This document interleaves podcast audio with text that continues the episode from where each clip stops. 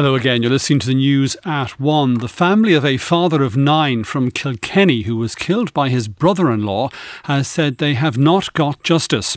Andy Cash from High Rathclar in County Kilkenny was found not guilty of the murder of John Cash, but guilty of his manslaughter in Kilkenny City almost two years ago.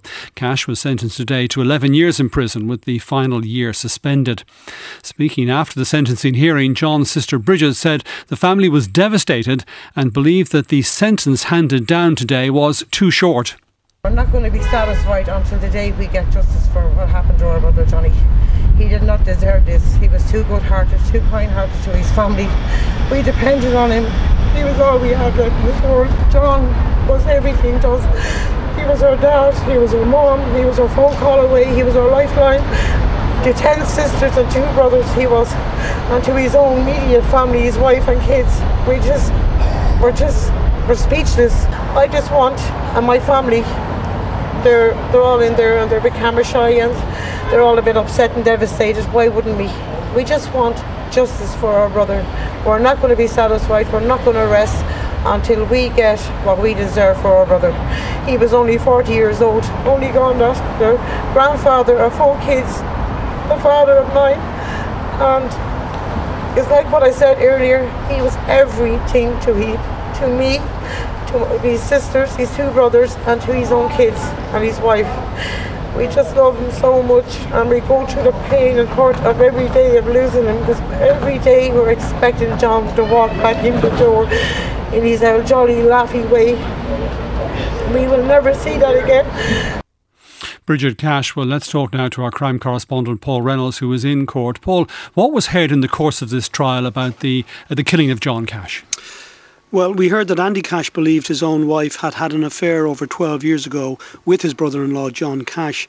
So on the 3rd of May 2022, he had a row with his wife uh, before heading into Kilkenny City and drinking a few pints uh, where he spotted John Cash. Now, John had gone into town that day with his own wife, Elizabeth, and his sister and his daughter to shop and to collect his social welfare. So when Andy saw John Cash, he shouted abuse at him.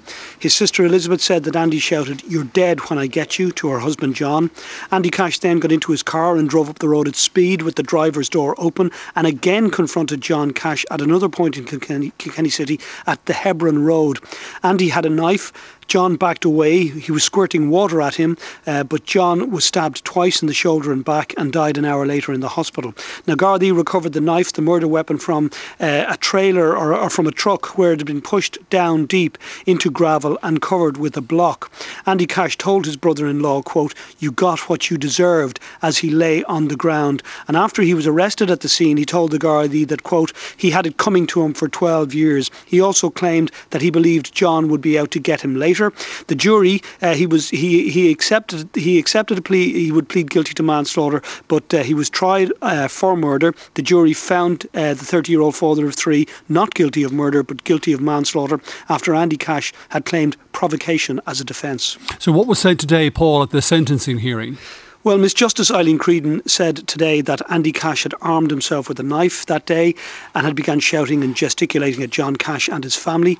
He attacked Mr. Cash in broad daylight, she said, in front of his family, and then sought to conceal the knife by burying it in rubble and continued to shout at the family. The judge also said it was clear that the victim was deeply loved by his own wife and children and his death had left an enormous gap.